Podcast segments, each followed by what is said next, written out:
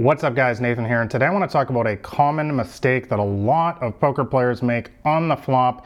Primarily what I'm talking about is continuation betting with the wrong hands on the wrong boards. And I'm going to walk you through in this video, step by step, a couple of hands with both middle pair and top pair to let you understand exactly what I'm talking about. All right, so let's jump right into it, starting with middle pair. Now, middle pair is a hand that often benefits from a delayed c-bet. Now, some of you might be asking yourself, what is a delayed c-bet? Well, number one, a c-bet is a continuation bet in poker. C-bet just being short for continuation bet. Now, what does that mean? It means that we raised before the flop and now we're considering betting again on the flop. That is a continuation bet. You are continuing your aggression in the hand. And a delayed c-bet, therefore, is delaying your c-bet until the turn. Often with hands like middle pair, and I'm going to get to top pair in a second, uh, often these hands actually benefit from a delayed c-bet, and we'll talk ex about exactly why. Let's jump right into an example first, though. You raise king 10 offsuit on the button, and a tag tight and aggressive player calls in the big blinds. This is a really standard spot. I'm sure a lot of you guys have been in. You're going to be raising with a wide range in a steal seat like this. You're trying to steal the blinds and one of these tight but aggressive regulars calls you in the big blinds. It's going to have a fairly wide range in a spot like this. This player, of course, is getting the big blind discount, meaning that they've already put in a big blind in the pot. So in order to call your 2x or 2.5x raise, uh, they're already getting a significant discount. So they're already getting a great price, essentially. So they're going to be calling with a semi with a fairly wide range in this spot. So with that said, let's go to the flop. Flop comes down with the ace of clubs, king of clubs, nine of hearts. So pretty good flop, not too bad. Now, a lot of amateurs are going to look at this. Actually, let's check it out first. Uh, the tag player does check to us. Remember, we're going to be uh, last act here. We're on the button. Tag player checks to us, and a lot of amateurs are going to look at this spot and they're going to go, oh, well, I have middle pair. I've got a strong hand. I got to make a bet here. Actually, that's not really always the best play in this situation. Number one, let's remember we're up against an aggressive player type here. This is a hand we do not want to get raised with. It's something you need to always ask yourself when you're going into a hand. Um, if I get raised here, what am I going to do? I don't think we really have a good, uh, you know, answer in this spot here because we have king 10. We have middle pair with a mediocre kicker. Pretty much as plain Jane of a hand as you can get good hand, but you know, decent hand. It's definitely ahead of, of most of his range and certainly ahead of all his bluffs, but we're not beating any of his value hands at all. Any hand, even if he's got like King Jack, he's ahead of us. So number one, we don't want to get raised here. Number two, this is an action heavy board that, that, there are a lot of ways that this player could have hit this board and they're going to continue. We'd like to just take the pot down I don't think we're going to get a fold that often on this board.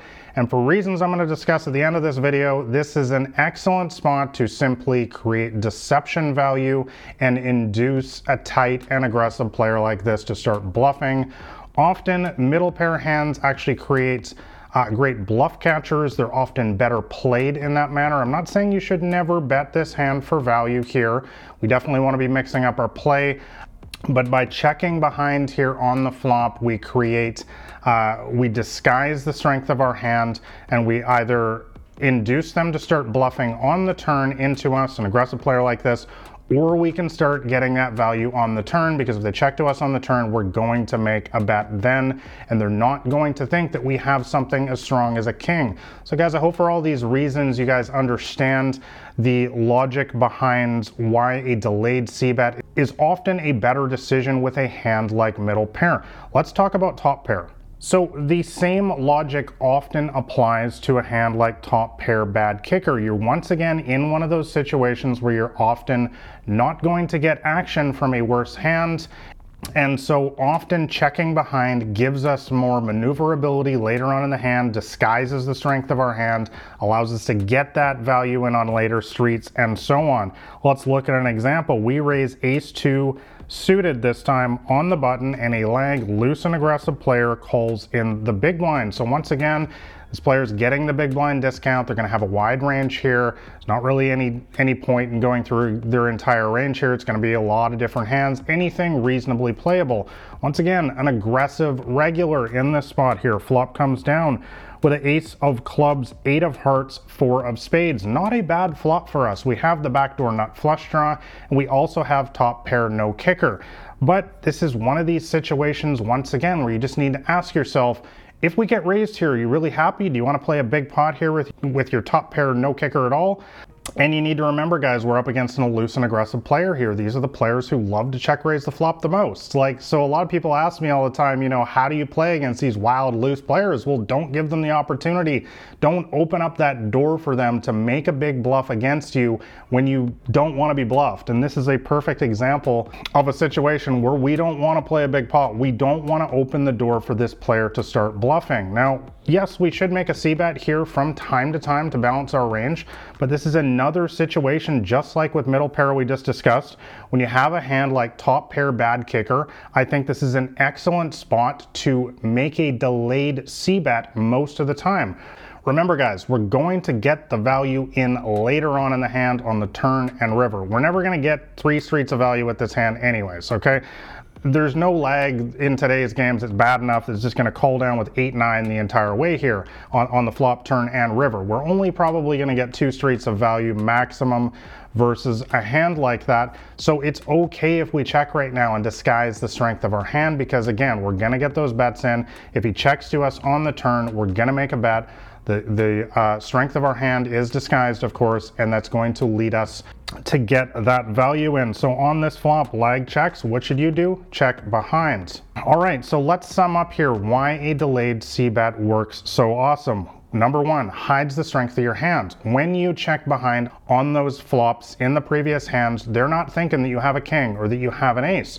They're thinking you have nothing. This is just a simple way that most people think about the game. They see you check, they think weakness. But that, of course, is not the case here. We are checking behind with a relatively strong hand, actually. Number two, it creates deception value. So building off of that last point, I discussed the idea of deception value in my latest book, The Microstakes Playbook, and I talk about how it allows you to get more value by inducing bluffs from aggressive players like this. You notice in both of the examples in this video were aggressive players. I don't use the delay c-bet anywhere near as much against a nitty passive player often the best play is just to go ahead and make a c-bet versus those players because nothing tricky is going to come out of them. They're just going to fold. They're not going to raise you. And often they're not going to bluff at it later on in the hand as well. One of the most beautiful things about using a delayed c-bet against the aggressive regulars, the tags and the lags, is very often when you check behind on the flop, guess what they're going to do? They're going to assume we have nothing and they're going to start bluffing at it on the turn and potentially river as well. And we can often just call down, and many times they're just on a complete stone cold airball bluff, and we end up getting way more value out of our hand by opening them the door to, to bluff at the pot, allowing an aggressive player to do what aggressive players love to do than if we had have decided to just take the standard line and to bet and to essentially uh, prevent them from bluffing against us. So, like I said, great for inducing bluffs against aggressive players. You know, if you guys want to start mixing these delayed c-bets into your game, do it in these situations with middle pair, top pair, bad kicker against aggressive players. And lastly, it just mixes up your range. It constantly keeps people guessing. They learn that you can actually check behind with top pair, that you're not always betting top pair, because if you're always betting top pair, you're very, very easy to play against, guys.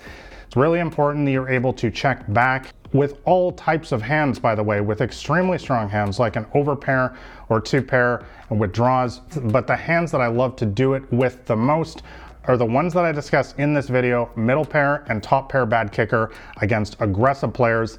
I think if you start using this strategy in your games, you might start seeing a lot more success at the poker tables. I hope you enjoyed this poker podcast episode. If you want to know my complete strategy for beating small and mid stakes poker games, make sure you go grab a copy of my free poker cheat sheet that's available on my website at blackrain79.com. And also make sure you hit like and subscribe here to the podcast as I'm putting out new episodes every single week to help you guys quickly get beating your poker games. I wish you guys all the best at the poker tables. I'll catch you next week. This has been Nathan Williams with BlackRain79.com.